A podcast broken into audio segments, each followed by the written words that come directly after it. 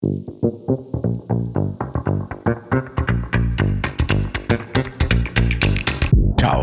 io sono Ale e questo è Internos, il podcast nato video podcast, ritornato podcast eh, che facciamo come NOS per parlare dei temi che sono all'ordine del giorno della politica e soprattutto di quelli che noi crediamo dovrebbero essere all'ordine del giorno, sempre di più. Eh, Oggi è un giorno importante eh, per noi, naturalmente, nella scala mondiale è una cosa irrilevante, specie davanti ai fatti che vediamo quotidianamente, ma eh, per noi è un giorno abbastanza importante perché ci sono eh, un po' di novità. La prima, la più piccolina, è questa, cioè che eh, per venire incontro alle tante persone che ci hanno scritto e siamo molto felici, quindi grazie, eh, chiedendoci di ascoltare questo podcast su quante più piattaforme possibili, bene, abbiamo deciso di eh, semplificare eh, quindi tornare a un semplice podcast senza la parte video, che magari era meno interessante il mio faccione, ehm, sicuramente sacrificabile e quindi sarà su su tante piattaforme eh, la, dis- la, distribuzione di questo podcast e poi però raddoppiamo e ci sarà un momento sfogatoio diciamo così eh, sui miei canali e magari su anche quelli di NOS senza troppo farli eh, impazzire con una personalizzazione che è lontana da quello che noi vogliamo fare perché la nostra prima priorità è la creazione di una leadership senza ego e, eh, e quindi sicuramente plurale. Um, e in questo sfogatoio cercheremo di riassumere una cosa di giornata, ma anche operazione trasparenza, quindi raccontarvi magari un fatto di giornata per noi importante o che a me è successo e che eh, credo sia giusto condividere, perché ehm, L'altro grande aspetto è naturalmente la mancanza di fiducia verso la politica e la fiducia credo che si possa ricostruire solo attraverso una grande operazione di apertura, di trasparenza, di racconto e quindi eccoci in prima linea. Secondo motivo di importanza di questa giornata per noi è che nel pomeriggio di oggi, eh, quindi giovedì 26, eh, saremo dal notaio a costituire l'associazione base per NOS. Eh, ovviamente è un cambio molto importante, è l'avvio di un percorso burocraticamente diabolico, direi, ma bellissimo, sfidante, che abbiamo eh, deciso di abbracciare in pieno e che non abbiamo nessuna intenzione, eh, come dire, di temere in alcuna maniera, seppure come già siamo partiti a raccontare nei giorni scorsi, ad esempio sul tema della raccolta delle firme, tutto il sistema è pensato in termini burocratici per impedire a nuovi entranti di contendere la scena, ma noi abbiamo ogni intenzione invece di prendercela, per quanto possibile o quantomeno di meritarcela. Terzo ed ultimo, finalmente contenutistico, motivo di importanza della giornata di oggi è dato dalla pubblicazione finalmente di un video tanto atteso, almeno da parte mia, e cioè quello, con, ehm, quello contenente la nostra proposta sulla eh, riforma dei taxi. Allora, eh, qua approfitto dello spazio di questo podcast per eh, integrare, non per ripetere quello che troverete nei video YouTube e nella pillola su Instagram, ma per appunto integrare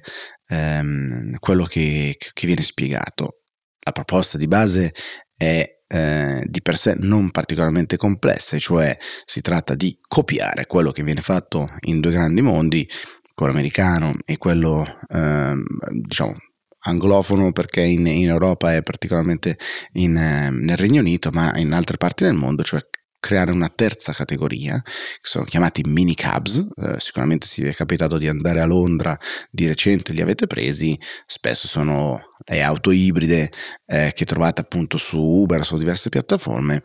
non sono i taxi, quelli neri tradizionali, sono, eh, non sono fascia alta come sono per noi il noleggio co-conducente, è un soggetto di mezzo.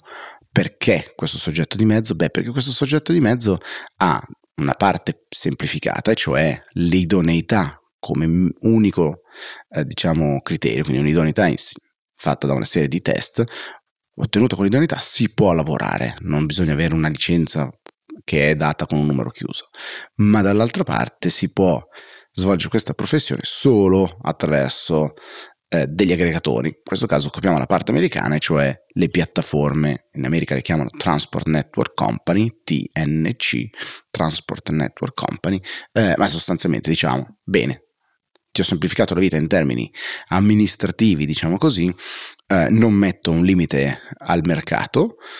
la tua offerta, però voglio ottenerne massima tracciabilità, voglio limitare ovviamente eh, questo tipo di mercato perché? Perché il servizio pubblico dei taxi nasce per evitare che ci siano storture fra noi poveri eh, bisognosi di un passaggio e qualcuno che senza le tariffe fissate, senza tutte le regole che poi il mondo del taxi piano piano ha fissato, poteva eh, approfittarsene. Quindi minicab che girano solamente su piattaforme elettroniche, senza cash, solo transazioni digitali, tutto tracciabile, sistemi di definizione dei prezzi depositati presso l'autorità, ma a queste grandi piattaforme o alle piattaforme che nasceranno chiediamo di contribuire con una percentuale del loro transato alla costituzione di un fondo che va a sterilizzare quella grande stortura con la quale abbiamo vissuto, cioè il mercato secondario delle licenze dei taxi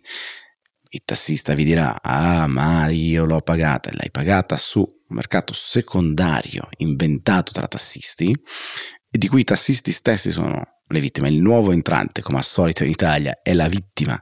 dell'incumbent esistente, quindi di chi è già all'interno del mercato, ma il primo tassista l'ha presa gratuitamente dal comune con un bando i bandi sì possono essere a pagamento dopo una riforma di qualche anno fa, ma da quando c'è stata quella riforma praticamente non sono emesse, state emesse nuove licenze sostanzialmente e anche qualora queste licenze fossero emesse e fossero a pagamento, che comunque è discrezionalità del comune e come dire, coraggio al comune che vuole eh, andare a, farsi, a emettere nuove licenze e che per di più le vuole far pagare, ebbene quella distribuzione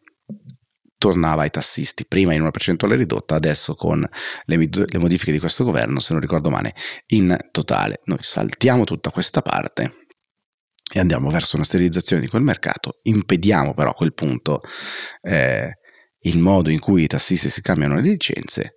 creiamo una nuova opportunità. Perché? Perché alla, alla base c'è una diversa visione della mobilità, bisogna allargare la torta del mercato. Il tassista contro Uber qualche anno fa, quando io me ne occupavo, oltre dieci anni fa, ehm, era un tema di nuovo contro vecchio. Erano le piattaforme, era il digitale contro i dinosauri che non si volevano innovare. Oggi non è più così. Oggi le app dei taxi sono decenti, sicuramente sono frammentate. La forza di Uber, di, di tutte le altre piattaforme, è che io vado ovunque io vado e trovo o provo a trovare una macchina e mentre se io vado eh, a Roma devo ricordarmi che c'è un'app, se vado in un'altra città devo trovarne un'altra, se vado all'estero così via, ma di fatto quella lotta che era tra innovazione versus dinosauri non è più eh, una cosa reale. E infatti il tema poi ha perso progressivamente di interesse nonostante sia stata anche particolarmente accesa. Qualcuno di voi ricorderà le bombe carta lanciate dai tassisti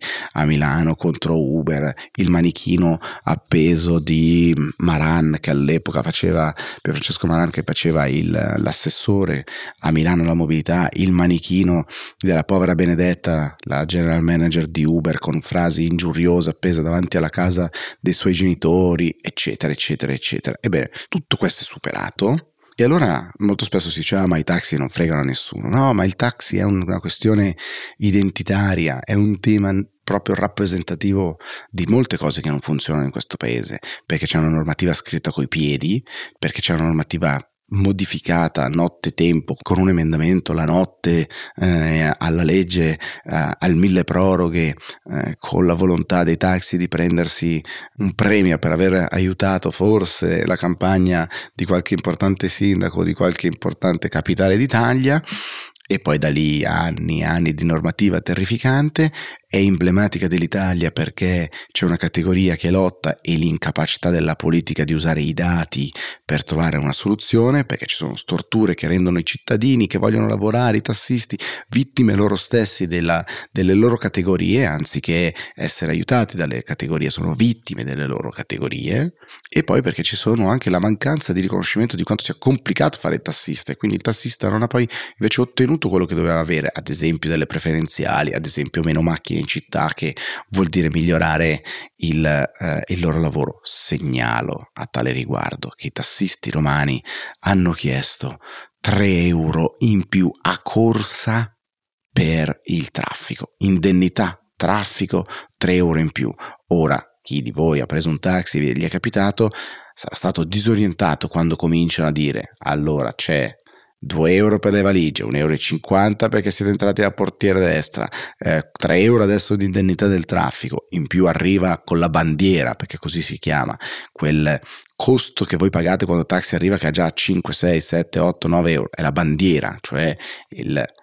tempo trascorso per venirvi a prendere e già avete un prezzo incredibile addosso. Bene, bisogna cambiare idea di mobilità in città, aumentare, allargare la torta della, delle persone, del mercato, delle persone che si sposteranno in città non con un mezzo proprio, questo vuol dire anche poi abbassare le emissioni, favorire un parco auto diverso, ad esempio eh, per eh, chi opera in città con i minicab o con, o con i taxi, le auto proprie che rimangono fuori, maggiore sicurezza, meno traffico, aree più vivibili, spazio e tempo in città che cambiano. E cambia anche il modo di vivere le città, ma anche il, il, modo di lavorare dei tassisti, che così anziché chiedere 3 euro in più a corsa, potranno invece svolgere meglio il loro lavoro, svolgerlo di più, perché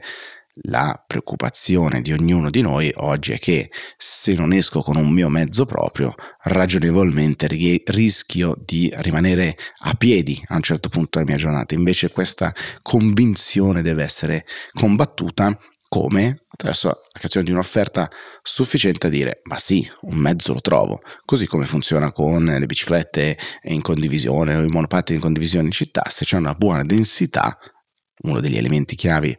della sharing economy, della platform economy, se c'è sufficiente densità, cioè se non devo camminare 600 metri prima di trovare un'altra bicicletta, sono pronto a correre il rischio di non uscire con la mia bicicletta e di usare quelle in condivisione.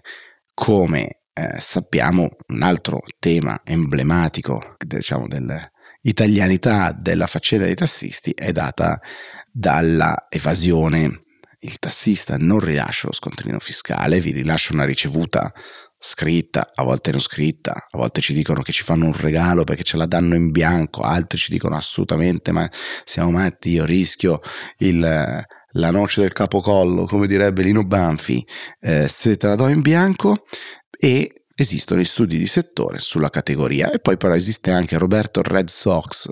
eh, questo tassista bolognese che pubblica costantemente i suoi introiti e ci dice che a settembre del 2023 ha guadagnato in casso lordo 11.306 euro, giorni lavorati 22, media di 514 al giorno a maggio, giugno, luglio e settembre incasso lordo 36.397 euro. Giorni,